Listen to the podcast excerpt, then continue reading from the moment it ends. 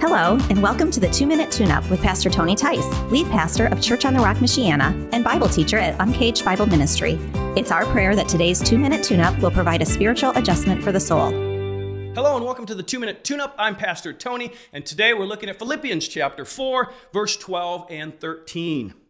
I know how to be brought low, and I know how to abound. In any and every circumstance, I have learned the secret of facing plenty and hunger, abundance and need.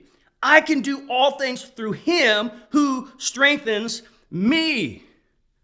Wow, what a great place to get to. Oh, I want to be there where Paul's saying, whether I have a lot or I have a little, I've learned to be content. I don't need necessarily more. You know, the word content means enough, essentially. It means enough. I have enough. This is good. I'm good. I don't need more. I don't know about you, but there are, there are times that I think, oh, if I just had that, oh, if I just, you know, all this or that, then, oh, man, I would be so much more happy. No, Paul is saying it's not about the stuff, it's about Christ. When we have Christ, we have the strength to be content with what we have. We don't need more. The only thing we'll ever need more of is more of Christ.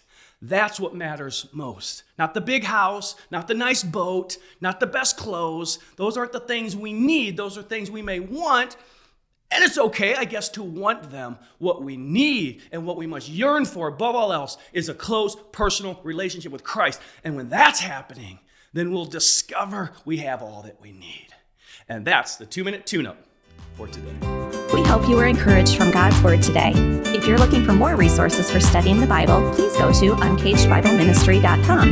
And if you live in the Michiana area, we'd love to have you join us at Church on the Rock.